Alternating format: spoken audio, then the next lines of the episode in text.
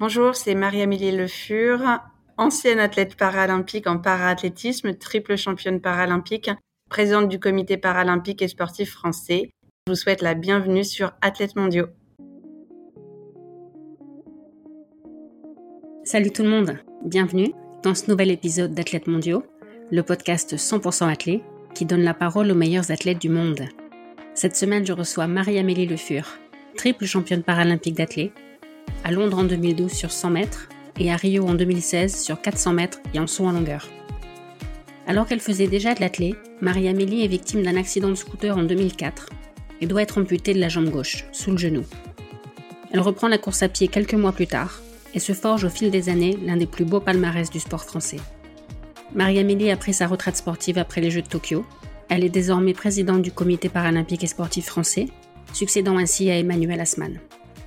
Dans cet épisode, Marie-Amélie a souhaité nous parler, au-delà de son parcours personnel, des enjeux des Jeux paralympiques de Paris 2024 et des leviers de développement du para-athlé et du parasport en général. Bonne écoute. Bonjour Marie-Amélie, bienvenue sur le podcast. Bonjour Mathilde, bonjour à tous. On enregistre cet épisode le 13 février 2024. Les Jeux paralympiques et olympiques approchent lentement mais sûrement. Ton quotidien ressemble à quoi en ce moment? Alors effectivement, aujourd'hui, on est à un peu moins de 200 jours hein, de la cérémonie d'ouverture des Jeux paralympiques.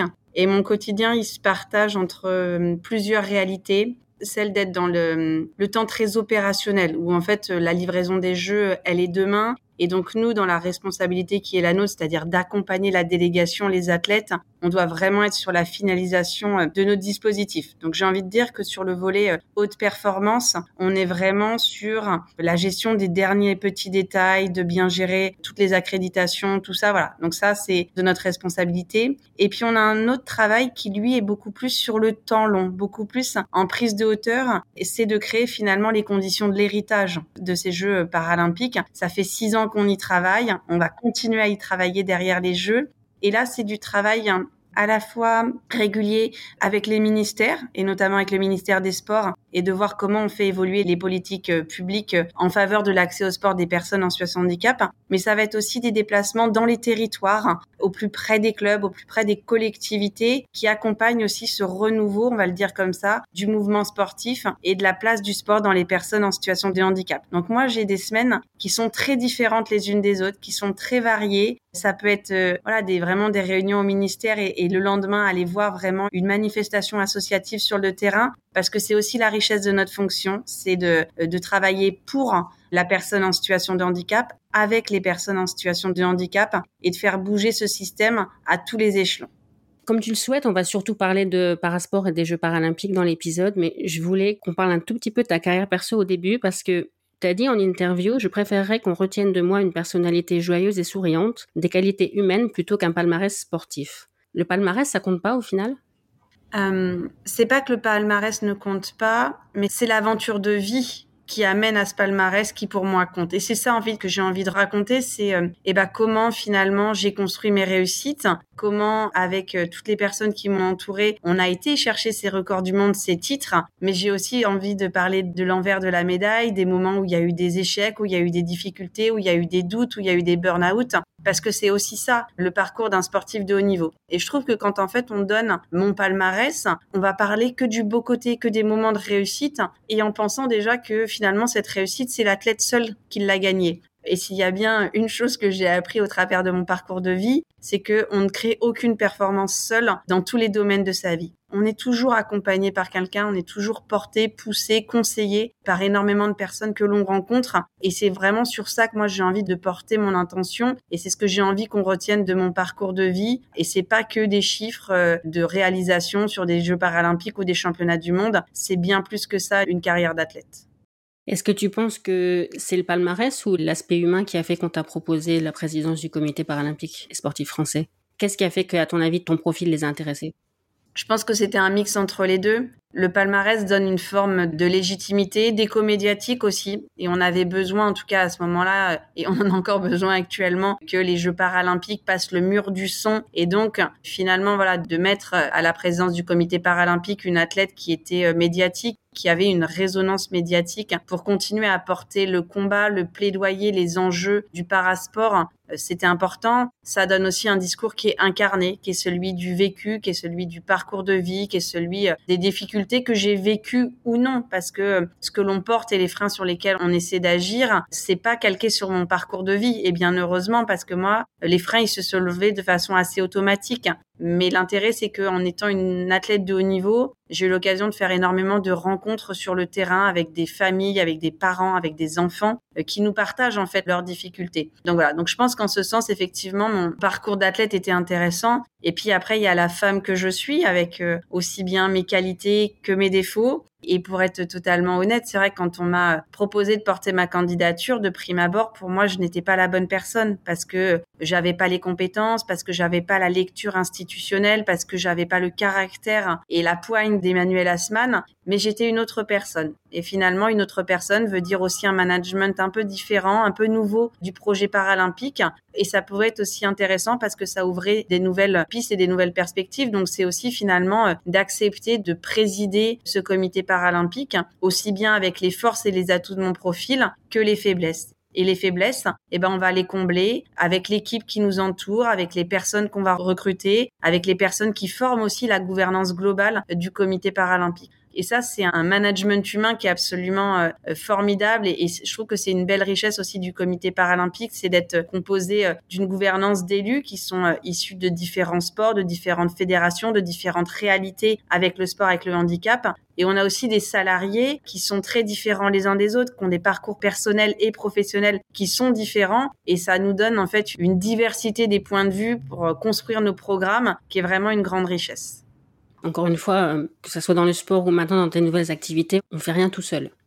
Ouais, c'est vraiment une équipe parce que euh, quand bien même, et c'est mon rôle en tant que présidente, j'ai euh, des ambitions, j'ai une vision, j'ai une volonté politique c'est important de la confronter euh, avec la gouvernance et avec les salariés parce que je peux être pris par mon propre prisme, parce que je peux ne pas avoir une vision 360 de la réalité, parce qu'il y a des choses auxquelles je ne vais pas penser. Et voilà, et donc l'idée c'est d'avoir cette complémentarité sur la vision avec la gouvernance et derrière sur l'enjeu vraiment opérationnel technique de pouvoir aussi avoir ce regard de l'ensemble des salariés du comité paralympique qui eux sont des experts dans leur domaine et vont donc un peu challenger la faisabilité de la mise en œuvre d'une vision qui est définie par la gouvernance. Donc je trouve que cette complémentarité des rôles entre l'élu et le salarié, c'est aussi une très belle richesse du mouvement sportif, qu'elle soit déclinée au niveau national ou aussi sur les gouvernances un peu plus locales.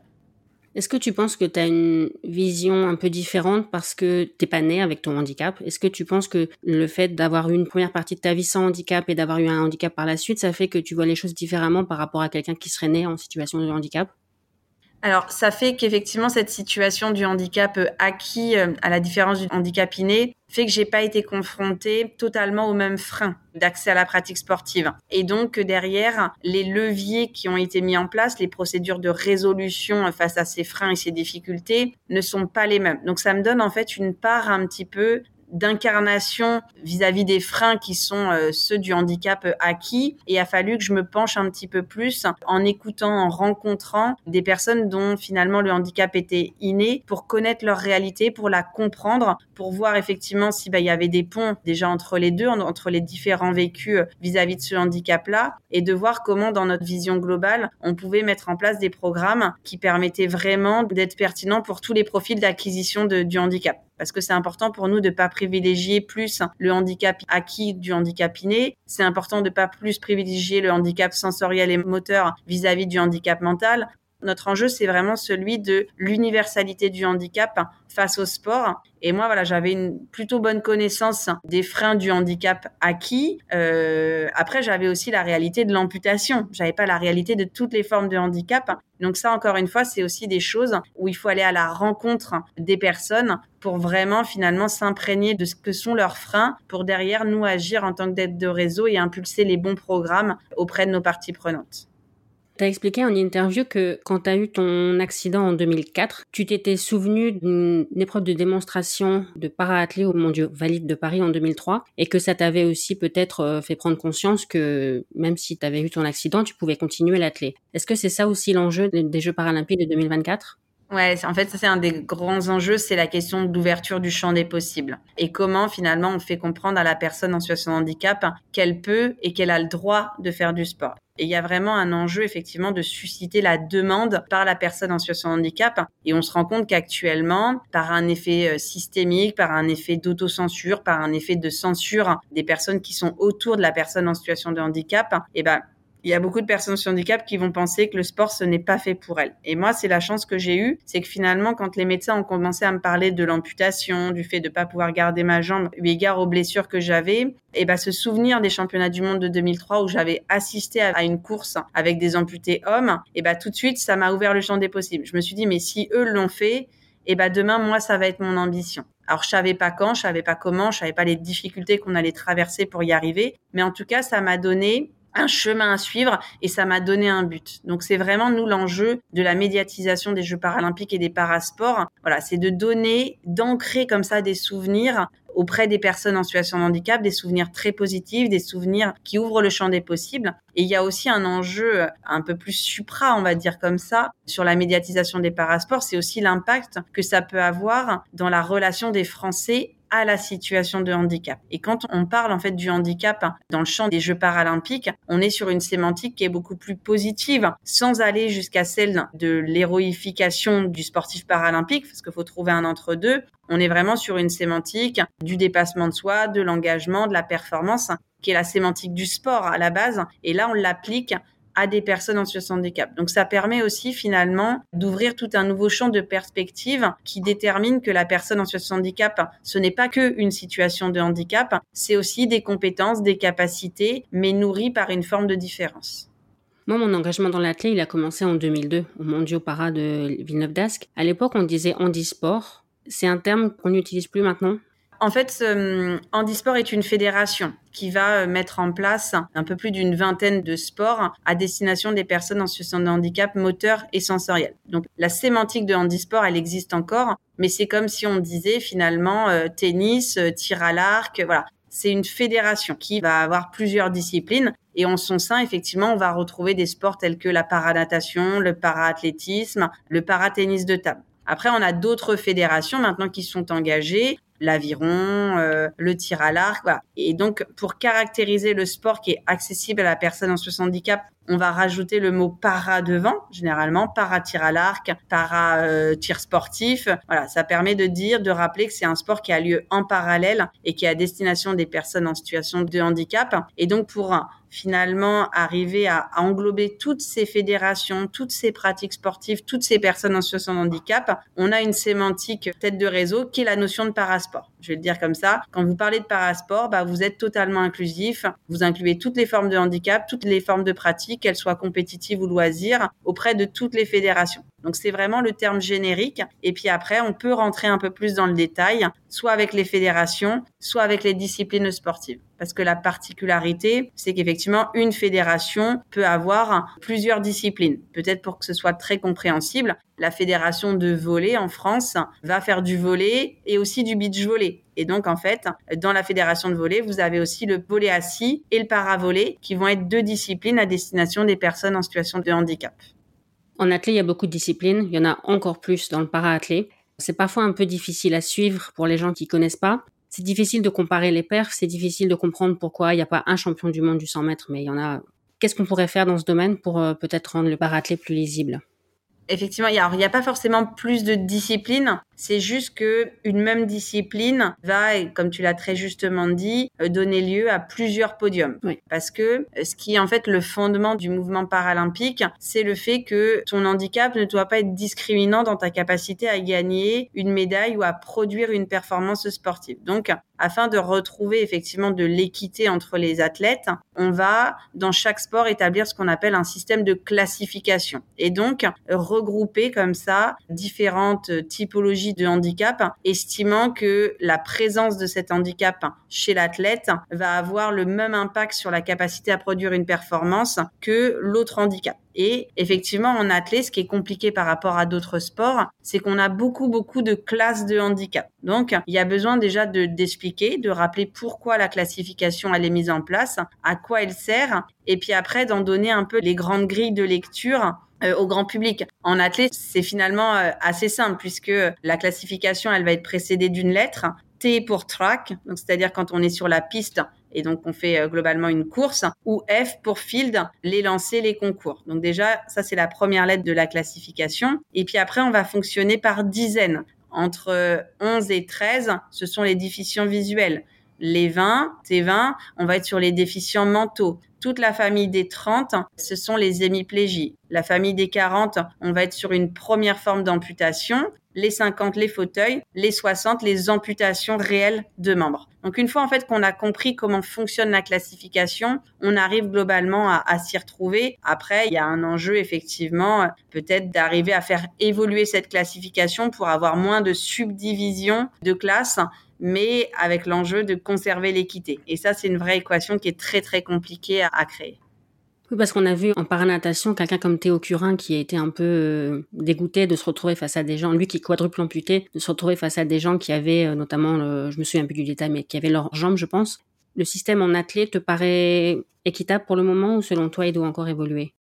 Bah, il est plus équitable parce qu'il est beaucoup plus divisé, mais ça ne veut pas dire qu'il euh, y a la même équité dans toutes les classes. Moi, ce que j'ai vécu quand j'étais athlète, c'est l'arrivée des doubles amputés dans notre classe de handicap.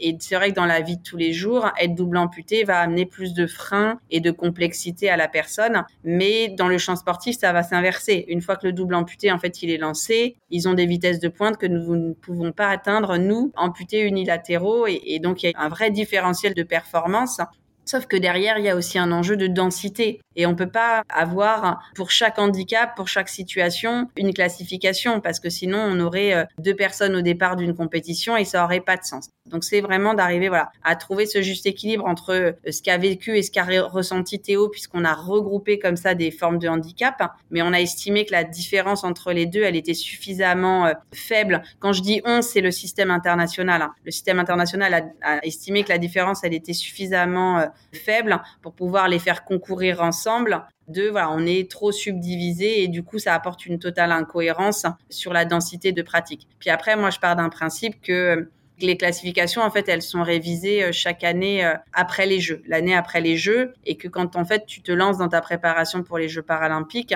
globalement, tu connais la règle qui va s'imposer à toi. Et donc, quand moi j'ai fait le choix de continuer ma carrière sportive après l'arrivée des doubles amputés à Londres, je savais très bien qu'en 2016, il y aurait de nouveau ces doubles amputés. Donc, c'est comment moi j'intègre cette information, comment j'ajuste ma préparation, mon objectif par rapport à l'arrivée des doubles amputés. Voilà. Donc, c'est aussi prendre conscience de la règle en prendre connaissance, en prendre acte en tant que sportif et derrière manager sa performance par rapport à cette nouvelle réglementation qui est rentrée en jeu.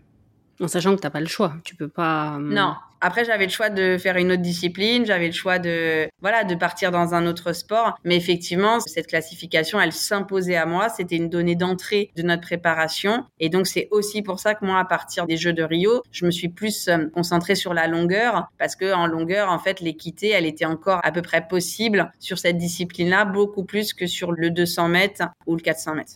Sur le 100 mètres, ça allait encore? Sur le 100 mètres, oui, on a globalement euh, une égalité de performance. Ok.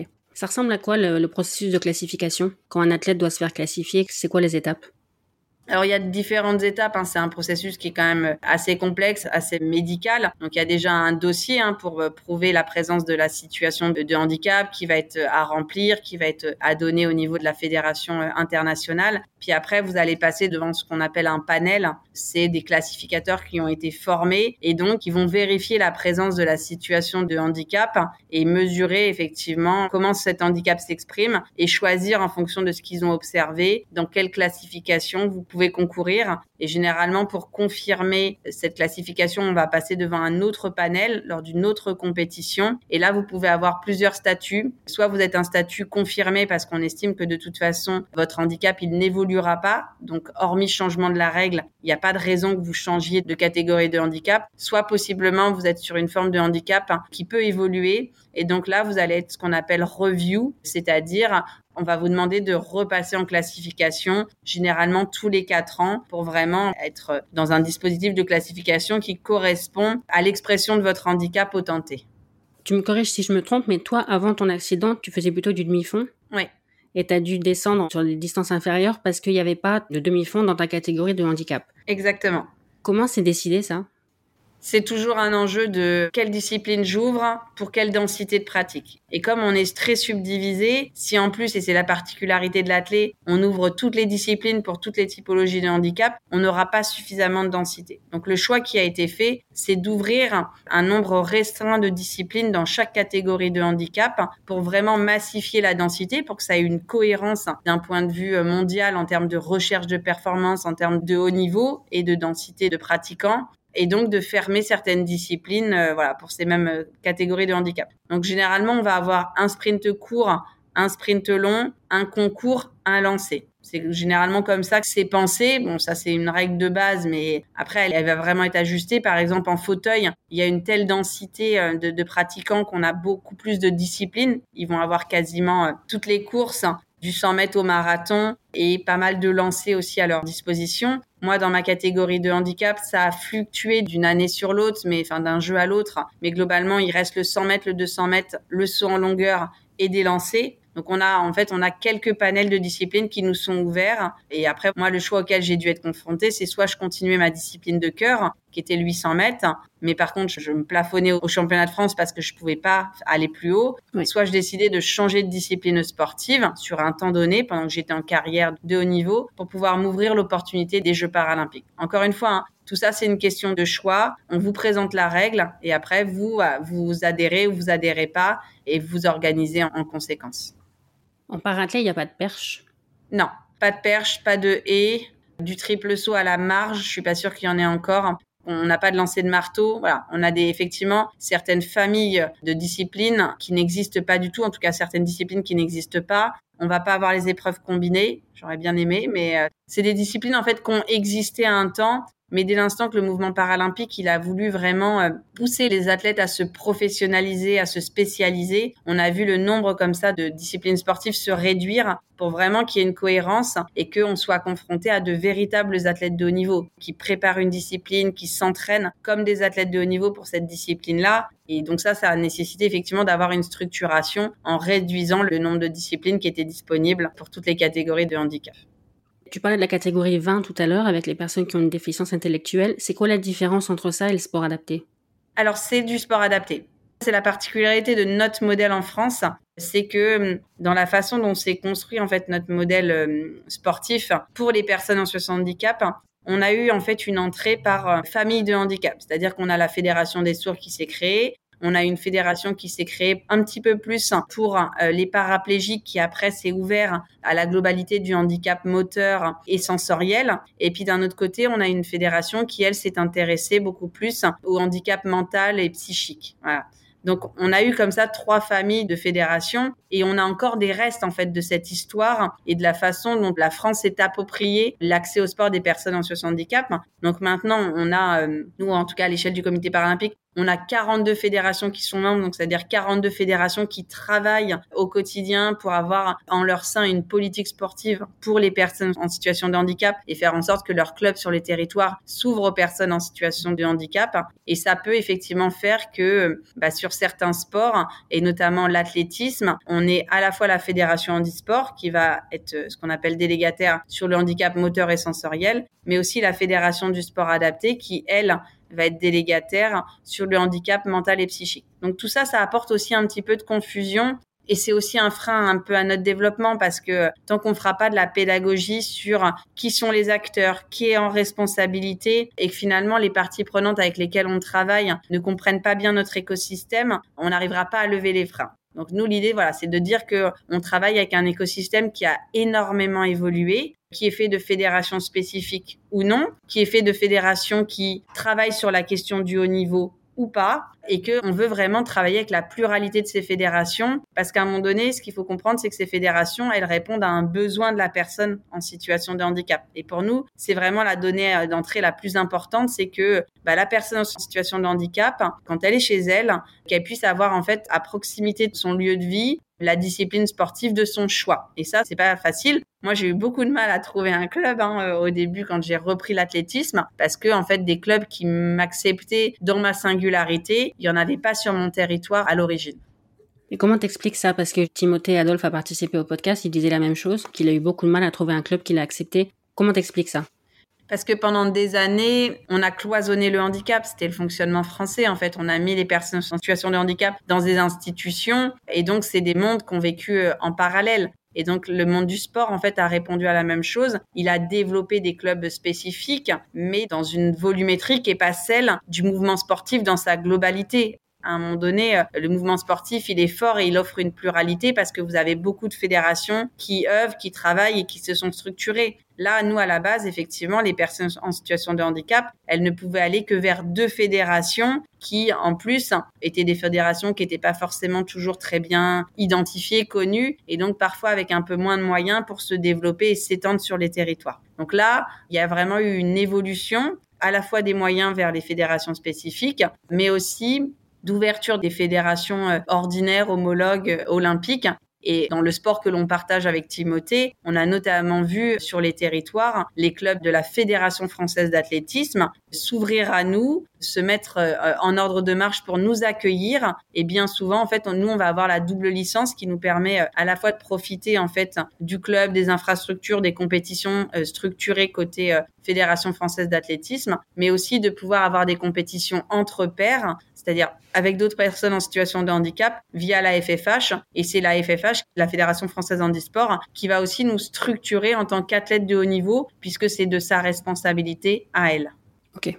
Quand tu as repris l'athlète après ton accident, ça a été quoi le plus difficile?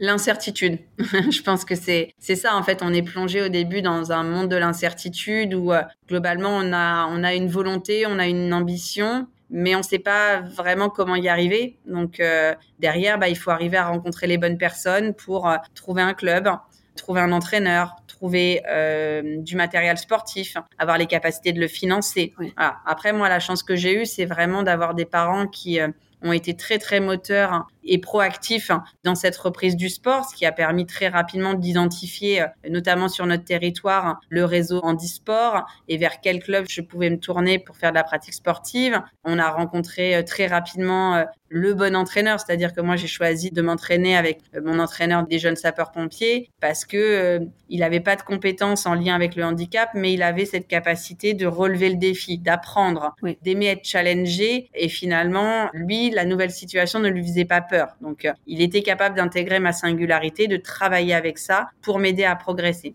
Et puis, il y a eu la question de l'appareillage et donc de rencontrer la bonne prothésiste, de lever euh, la contrainte de l'accessibilité financière grâce au tournage d'un film. Enfin, voilà. Donc, ça a été un parcours un peu épique empreint d'énormément de difficultés, mais qui se sont levées assez facilement parce que on avait un bon réseau et parce que moi j'avais un passé sportif mais c'est pas la réalité de la plupart des personnes en situation de handicap. Et c'est pour ça que moi, j'aimerais vraiment qu'il y ait une organisation euh, systémique de l'accès au sport. C'est-à-dire que bah, la prise de, en charge de la prothèse, ça doit être une évidence. Elle doit faire partie du projet de vie. Ça doit pas être un, financement un peu bancal qu'on arrive à monter parce que euh, globalement, euh, la tatine euh, Odette, elle connaît un chef d'entreprise qui a bien envie de nous, nous acheter la prothèse. Enfin, demain, il faut plus que ça fonctionne comme ça. C'est une responsabilité d'État, en tout cas me semble-t-il, d'aller aider et compenser finalement ce surcoût de la pratique sportive. Et il va être vrai en athlée pour différentes raisons. Hein pour le matériel, quand vous êtes amputé, quand vous êtes en fauteuil, quand vous êtes euh, hémiplégique, vous pouvez avoir besoin d'une orthèse.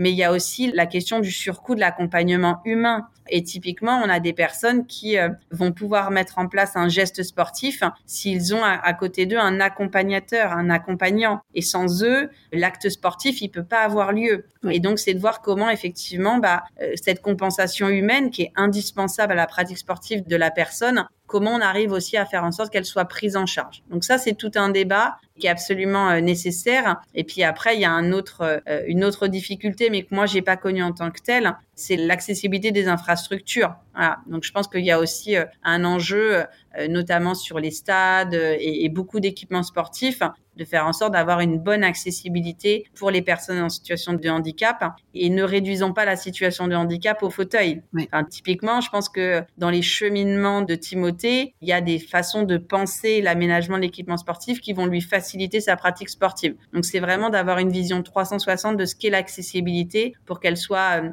pour toutes les typologies de handicap. De façon générale, tu penses qu'un athlète en situation de handicap, il a tout intérêt à s'entraîner dans un groupe mixte avec des valides ou il vaut mieux être avec un entraîneur formé au handicap? Ça va dépendre de l'athlète, ça va dépendre de sa maturité, ça va dépendre de son parcours. Moi, je sais que ce qui m'a convenu, c'est euh, d'avoir des entraîneurs qui étaient à l'écoute de mon projet. En fait, avant tout, c'était le projet qui était en premier. Et notre projet, c'était de gagner les Jeux paralympiques, pas de gagner les Jeux olympiques. Donc, on avait aussi adapté euh, l'objectif. Et chacun de mes entraîneurs, des personnes qui m'ont entouré, sont montés en compétence sur le sujet parasportif. Et finalement, ce qui, dans leur domaine de compétences, apportait une singularité de mon profil. Et moi, j'ai trouvé ça très intéressant, notamment quand j'ai travaillé euh, avec mon préparateur physique, parce que toute la première période où on a travaillé ensemble, lui, il a cherché à me tester, c'est-à-dire que euh, il avait une vision un petit peu de ce que je pouvais faire, pas faire avec ma prothèse. Moi, j'avais la vision aussi de ce que je pouvais faire, pas faire. Et toutes les six premiers mois de travail, on a testé des choses et lui, il a voulu en fait différencier ce qui était mes limites de mes limites de confort parce qu'il y a aussi beaucoup de représentations. On va dire ah bah non ça je peux pas faire parce que je suis handicapé. Et lui il voulait mettre le bon curseur de ce qui était possible, pas possible, de ce qui était un potentiel de progression du sportif,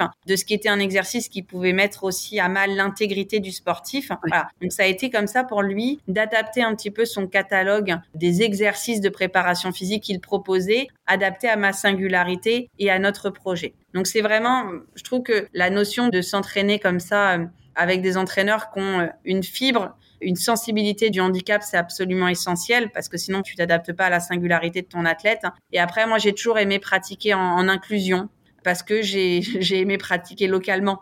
C'est aussi basique que ça, mais euh, j'ai voulu m'entraîner à proximité de mes lieux d'études. Donc quand j'ai été à Montpellier, eh ben je me suis entraînée avec le pôle décathlon valide qui était à Montpellier. Quand je suis sur Blois, bah moi je veux m'entraîner avec mon club, le club de la JBO, et ce sont des clubs où il y a des athlètes euh, voilà qui ne sont pas porteurs de handicap qui s'entraînent. Et ça offre une jolie richesse parce que finalement, euh, on se rend compte les uns des autres. Eux découvrent le parasport. Moi, je m'entraîne avec des athlètes, euh, voilà, qui plus ou moins peuvent aussi me challenger selon leur niveau. Et j'avais pas ce besoin d'être entre pairs. Par contre, ce besoin d'être entre pairs, il peut animer certains sportifs en situation de handicap. Et ça, c'est aussi important de l'avoir à l'esprit. Et c'est pour ça que moi, je suis pas dogmatique en disant il faut absolument que le sport il se fasse en inclusion ou il doit absolument se faire entre pairs. Non, le sport il doit s'organiser en fonction du besoin de la personne. Et moi, typiquement, quand j'ai repris l'athlé pour des questions de euh, d'ego, on va le dire comme ça, je ne voulais pas retourner dans le monde valide parce que comme mon niveau avait euh, terriblement euh, diminué, je me sentais pas d'être confrontée à ma perte de performance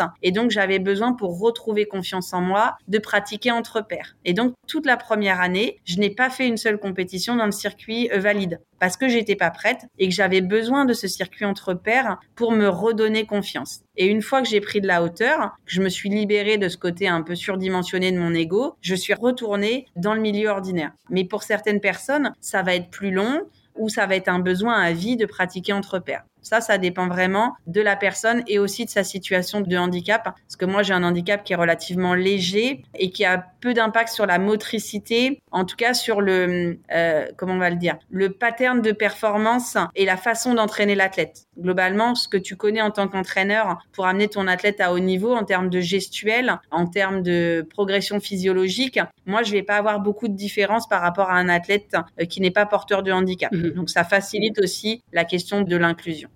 Avant de décrocher tes premiers titres, tu as eu pas mal de médailles d'argent. Qu'est-ce qui a fait que un jour l'argent s'est transformé en or? T'as changé quelque chose ou est-ce que c'était juste une question de temps?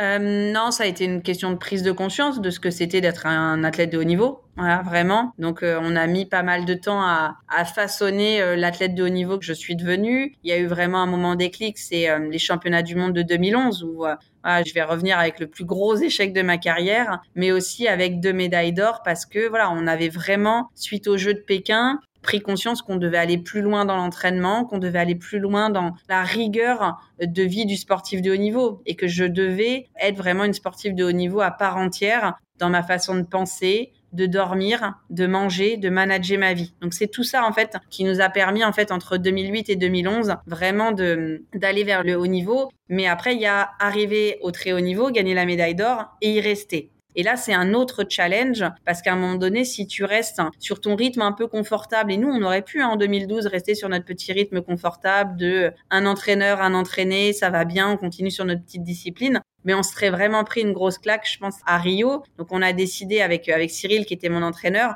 de prendre de la hauteur, de modifier notre façon de s'entraîner, de se mettre dans une situation euh, d'inconfort de renouveau, d'intégrer beaucoup plus la situation de handicap dans euh, la façon de s'entraîner aussi. Parce que pendant des années, en fait, Cyril, il m'a entraîné comme une athlète de haut niveau, estimant que pour progresser, eh ben, je devais progresser sur les mêmes filières physiologiques et techniques qu'une athlète valide. Et ça a bien marché. Sauf qu'au bout d'un moment, on avait un peu épuisé cette filière-là. Donc, il a fallu en trouver une nouvelle. Et là, on s'est dit, tiens, on va conscientiser un petit peu plus la prothèse. On va faire plus d'analyse scientifique pour choisir la bonne prothèse. On va peut-être un peu plus adapter le geste sportif, notamment euh, sur le cycle de course, mais aussi sur la façon de prendre la prise d'appel en longueur pour que ce soit adapté à la singularité de ma prothèse. Donc ça, en fait, c'est vraiment des choses sur lesquelles on a cheminé dans le temps. On a rajouté de la préparation physique, on a rajouté de la préparation mentale. Donc on a vraiment voilà, construit toutes les briques du sportif de haut niveau progressivement. Et ça explique pourquoi il y a eu cette montée en puissance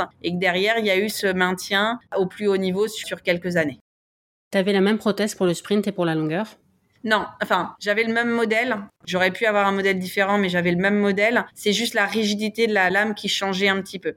J'avais une lame qui était plus rigide en longueur parce que déjà quand on prend l'impulsion et moi je prenais mon impulsion côté prothèse, on va démultiplier le poids de corps. Donc il y a des gros risques de casser la prothèse. Et en fait comme la prise d'élan elle est relativement courte, moi elle faisait une trentaine de mètres, j'avais la capacité physique à emmener une lame plus dure que ce que je pouvais faire sur un 100 mètres ou un 200 mètres. Emmener une lame très dure sur une course plus longue, c'était très fatigant pour moi, musculairement, et ça empêchait à ma course d'être fluide. Moi, ce que j'ai toujours voulu, notamment quand je courais un 400 mètres, c'est d'être très bien équilibré entre mes deux jambes, la prothèse et la jambe valide, et qu'il n'y ait pas de saccade. Et en fait, la lame dure, si tu veux l'utiliser, si tu veux optimiser son potentiel, tu es obligé en fait de pistonner et de saccader un petit peu ta course.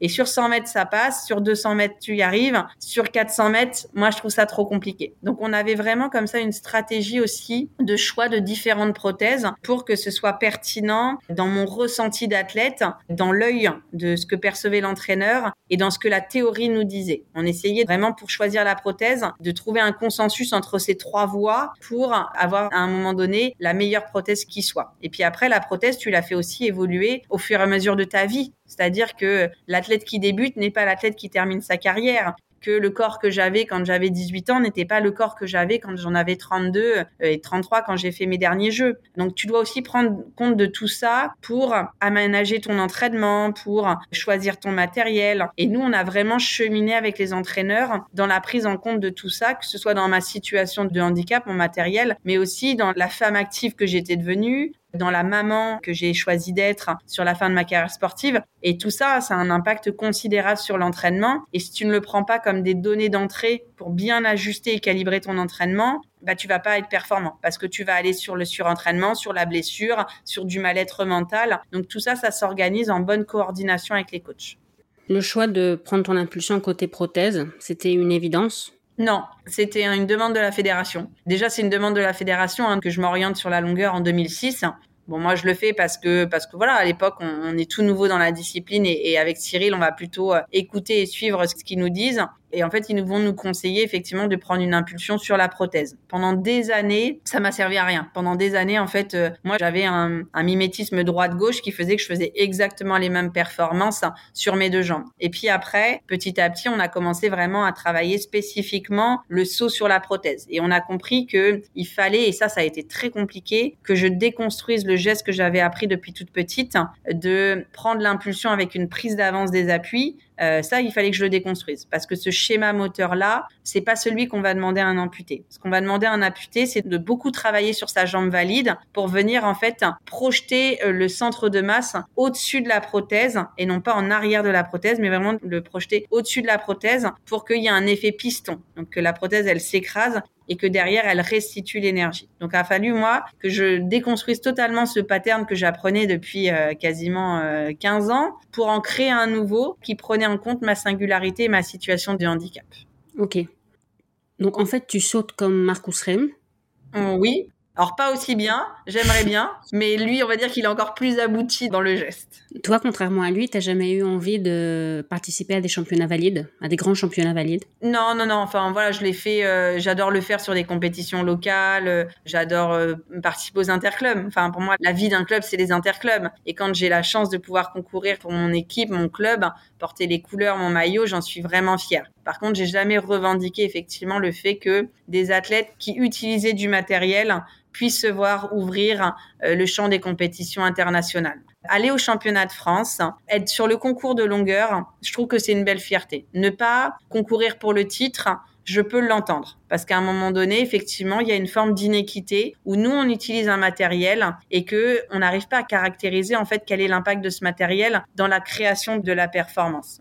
Et actuellement, voilà, on sait que euh, il n'y a pas encore un, remplacement à 100% de la jambe manquante, mais la technologie évolue tellement que en fait, dans 5 ou 10 ans, on ne sait pas du tout quels seront les nouveaux modèles de prothèses et donc s'il y aura pas finalement un supplément d'âme à être un athlète amputé. Mm. En tout cas, par rapport aux performances traditionnelles des athlètes valide.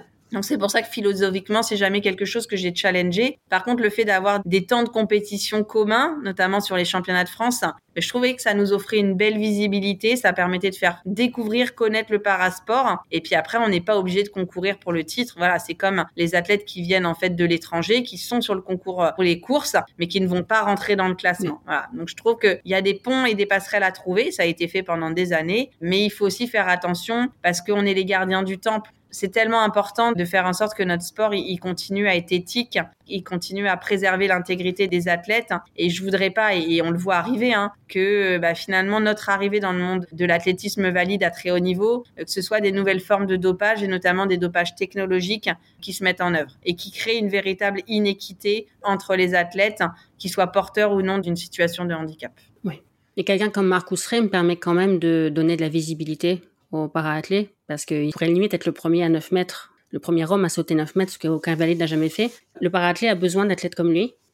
Ouais, le para-athlète a besoin d'athlètes comme lui. Et moi, j'encourage tous les auditeurs à venir voir Marcus Reim sauter cet été et passer les 9 mètres à Paris. Enfin, sincèrement, c'est euh, voilà. Mais je pense que très peu de Français connaissent Marcus Reim. Alors c'est un athlète absolument extraordinaire, qu'il y a une technicité sportive qui est formidable. Il reste très peu connu. Il est connu par le microcosme de ceux qui s'intéressent au para-athlétisme. Je suis même pas sûre que dans le champ paralympique, nous, euh, tous nos athlètes de la délégation le connaissent.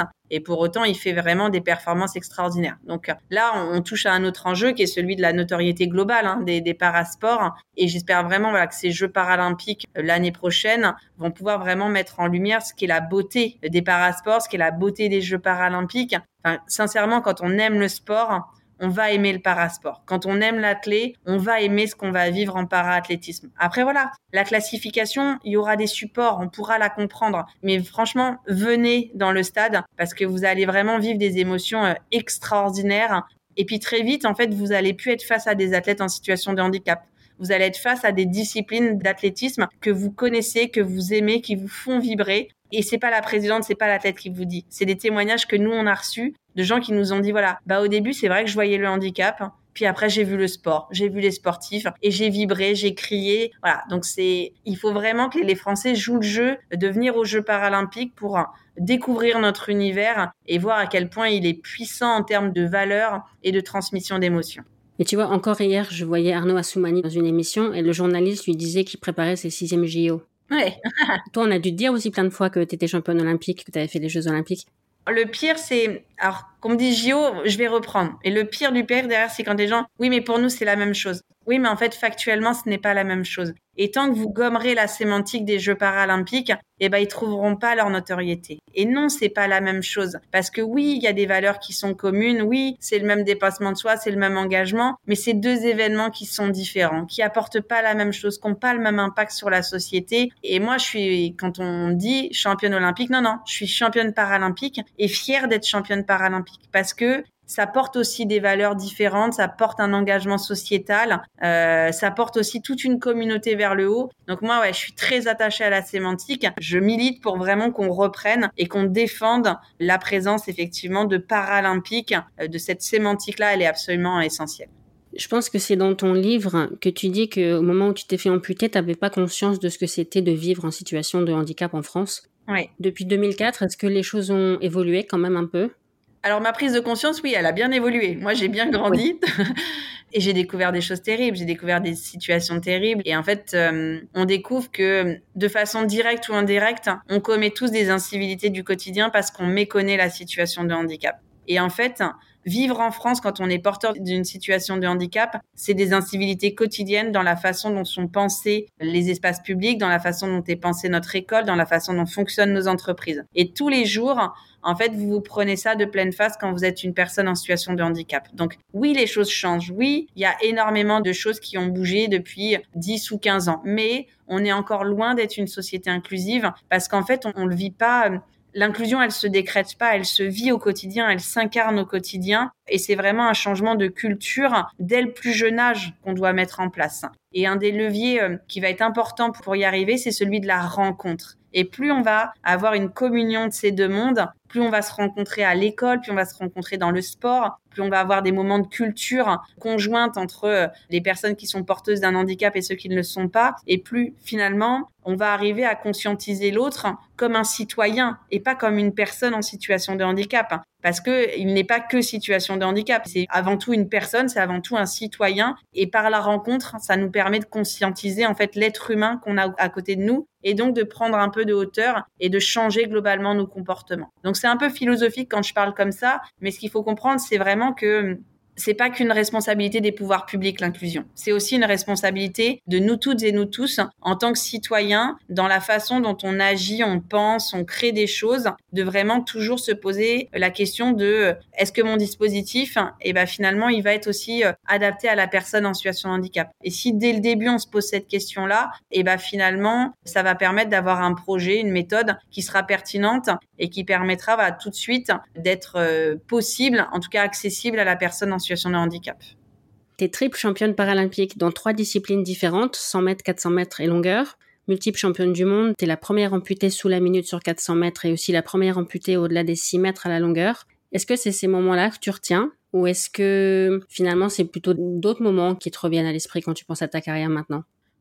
Non, forcément, les hum, grands temps sportifs, ils vont revenir. Voilà, c'est ces moments des gros records du monde, quand on franchit une barrière historique, le premier titre paralympique. C'est des moments qui marquent, mais ça se résume pas à tout ça. Enfin, le plus grand temps, c'est le temps qu'on passe à l'entraînement, qu'on passe à peaufiner le geste.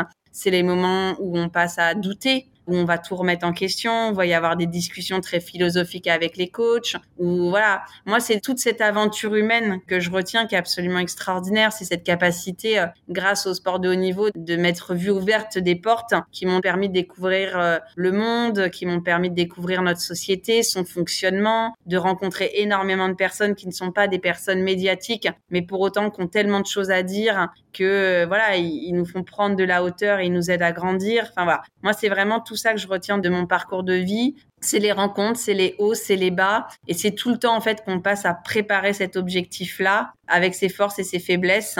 Et voilà, il y a eu des moments de douleur intense, il y a eu des moments de grande fatigue. Et puis derrière, il y a eu les moments de bonheur. Tu as dit en interview que l'alchimie entraîneur-entraîné était hyper importante. Est-ce qu'il y a eu des moments décisifs dans ta carrière où justement la différence, s'est faite là? Bah, je pense que, enfin, c'est tout au long de la carrière en fait où on a dû euh, entretenir cette alchimie de l'entraîneur entraîné, de la faire évoluer aussi, parce que moi en fait j'ai recouru avec le coach qui m'a amené à tous mes titres paralympiques. Donc c'est Cyril qui m'a fait recourir le 31 juillet 2004, et c'est lui en 2012, c'est lui en 2016 qui est en responsabilité de mon entraînement pour m'aider à gagner ces médailles d'or. Mais ça veut pas dire qu'on est resté identique. On a évolué dans notre relation à l'autre tout au long de, de cette préparation. On a permis aussi à d'autres personnes de venir dans cette relation qui était euh, exclusive jusqu'à Londres. Voilà, donc euh, bah, finalement notre alchimie, elle a évolué et ça a nécessité aussi qu'on prenne euh, l'un et l'autre un peu sur nous parce que voilà, c'était compliqué pour Cyril qui gérait tout de A à Z de devoir finalement déléguer une part de l'entraînement, mais ça a été aussi pour lui salvateur parce que j'étais une athlète qui était très dure. J'étais une athlète terriblement pénible, empreinte de, plein de contradictions, qui euh, confondait beaucoup la charge de la qualité, enfin la quantité de la qualité, euh, qui était une athlète qui euh, avait des gros déficits de confiance en elle, ce qui fait qu'à l'approche de chaque compétition, je rentrais dans un mood mental qui était très négatif. Voilà, mais c'était mon mode de fonctionnement. Donc Cyril, il y était habitué et donc il avait trouvé des pistes de résolution, mais le fait de pouvoir avoir d'autres personnes qui soient aussi en responsabilité, bah lui, ça diminuait un petit peu sa charge de gestion de l'athlète complexe que j'étais. Mais c'est aussi ça, être un athlète de haut niveau. On est aussi des athlètes de haut niveau parce qu'on a aussi des défauts et que on a notre propre toc, on a nos propres dysfonctionnements qui font que ça peut être aussi des moteurs pour notre performance. Et il me semble t'avoir entendu dire que c'était la longueur qui était la discipline la plus difficile pour toi mentalement. Ouais, pour moi la longueur c'est une discipline qui est horrible, absolument horrible. J'ai une phobie de la planche. Donc euh, c'est un peu compliqué. Euh, c'est comme demander à un, nageur qui a la phobie de l'eau de devenir champion olympique. Enfin globalement c'est un peu ça. Donc c'est vraiment un défi, mais qui s'explique. Enfin, je suis pas totalement irrationnelle. C'est qu'en fait sur mes premiers Jeux paralympiques, à l'échauffement en fait j'ai très lourdement glissé sur la planche et je me suis fait mal au dos. Et je pense en fait que depuis, il y a eu des ancrages mentaux de peur de glisser sur la planche qui se sont installés.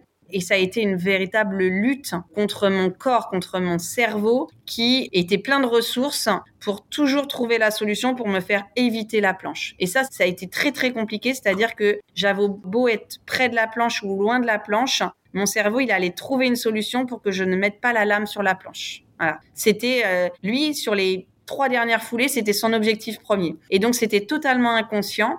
Et en fait, mon corps se mettait à faire des choses que moi, je ne contrôlais pas parce qu'il y avait cette phobie-là qui s'exprimait. Donc, il a fallu en fait arriver à déconstruire, comprendre et mettre en place des nouveaux ancrages qui permettaient en fait que de façon conscientisée, avec un ancrage à un moment précis de la course d'élan, eh ben je force mon corps à faire ce que moi j'avais envie qu'il fasse et pas à le mettre en pilotage automatique. Voilà. Mais ça nécessitait que s'il y avait un ancrage à ce moment-là de la course d'élan, il y en avait pas à d'autres endroits. Donc il a fallu aussi faire des choix de se dire eh ben peut-être qu'on va travailler un petit peu plus l'impulsion et le placement de la ligne sur la planche que la phase aérienne, qu'une autre partie du saut. Donc ça, c'est aussi des choix qu'on fait euh, dans l'entraînement, de capitaliser sur les forces, d'essayer de réduire certaines faiblesses. Et ça, c'est un super travail avec les différents coachs. Et là, pour le coup, le préparateur mental a passé du temps et du temps sur le terrain d'entraînement pour m'aider parce que euh, j'étais vraiment en grosse difficulté sur ce challenge-là. Il y a une question que je pose à tout le monde. Ce que j'aime le plus dans l'athlète, c'est que c'est un sport universel. Qu'est-ce que toi t'aimes le plus dans l'athlète C'est un sport de rencontre. Tu vas cheminer sur le stade et tu vas rencontrer des gens qui sont totalement différents les uns des autres, où tu as une pluralité de disciplines qui fait que tout le monde peut trouver sa place. Quelles que soient en fait tes compétences physiques, tes points forts, tes points faibles, quel que soit ton physique en tant que tel, tu peux trouver ta place sur un stade. Donc moi, c'est vraiment cette richesse de la diversité qui est offerte par l'athlète, que ce soit dans le stade, que ce soit dans le hors-stade. il y a tellement une pluralité des disciplines et puis, il n'y a pas un moyen unique de y arriver. Je trouve que, voilà, on a tous des formes de courir, de sauter qui sont différentes. Et ça permet finalement à la différence et à la diversité de s'exprimer. Et c'est ça que j'aime bien, moi, dans l'athlète. C'est que t'as pas un, profil qui fait que tu dois être comme ça si tu dois réussir. Bah non. Chez des sprinteurs, il y a des grands, il y a des petits. Euh, il y en a qui sont plus ou moins fins, il y en a qui sont très musculeux. Et en fait, voilà, on a quand même une diversité des profils, à la fois dans chaque discipline, mais plus globalement, à l'échelle de ce sport-là qui en font vraiment une magie et qui le rendent universel. En tout cas, je trouve que c'est un joli reflet de notre société. Oui. Est-ce que tu veux ajouter quelque chose? J'aurais encore pu te poser beaucoup de questions, mais je vais respecter ton temps. Est-ce que tu as quelques mots de la fin que tu souhaiterais dire? Non, bah te remercier, remercier l'ensemble des personnes effectivement qui ont écouté euh, ce podcast et euh, voilà, vous donner rendez-vous au jeu. Ben, vraiment, je, ça sera un moment euh, magique et c'est un moment qui doit qui doit changer notre façon de voir le sport, de construire le sport en France et notamment faire en sorte que derrière, voilà, cet enjeu de l'accès au sport des personnes en situation de handicap, il soit beaucoup plus porté et incarné par tous les acteurs en responsabilité. Oui. Et en plus, les billets sont moins chers que pour les Jeux Olympiques, non? Ouais, on est vraiment sur une billetterie accessible avec des billets d'entrée à 15 euros, la moitié des billets qui sont vendus à moins de 25 euros et il y a aussi des passes sport, c'est-à-dire qu'avec un même billet, tu peux aller sur deux clusters, soit le cluster de Paris Centre, soit le cluster de Paris Sud. Donc, tu as la possibilité de voir différents sports avec ton billet. Et tu as des billetteries famille du billet adulte déclenche deux billets enfants moins de 12 ans à 10 euros parce que c'est aussi ça l'enjeu des Jeux paralympiques, c'est d'y venir en famille pour vraiment avoir cette fête familiale et ancrer dans des souvenirs de jeunes, d'enfants, une vision très positive du handicap. Oui. Et qui sait, euh, certains de ces enfants seront peut-être aux Jeux paralympiques dans, dans 10-20 ans. Et eh oui, ça, on a des athlètes paralympiques qui nous ont témoigné de souvenirs comme ça, effectivement. Merci beaucoup. Merci à toi, Mathilde. Merci Marie-Amélie d'avoir accepté mon invitation. Merci à vous d'avoir écouté l'épisode jusqu'au bout. Je compte sur vous pour acheter vos billets pour les Jeux paralympiques. N'oubliez pas de vous abonner au podcast pour ne pas manquer les prochains épisodes. Laissez 5 étoiles et un commentaire sur Spotify et Apple Podcast et parlez du podcast autour de vous. Ça ne vous prendra que quelques secondes, mais ça peut faire une vraie différence pour l'avenir du podcast. Vous pouvez aussi soutenir le podcast via Tipeee. Tous vos dons, quel que soit leur montant, à partir de 1 euro, contribuent aux prochains épisodes. Vous trouverez le lien Tipeee dans les notes. Merci et à la semaine prochaine.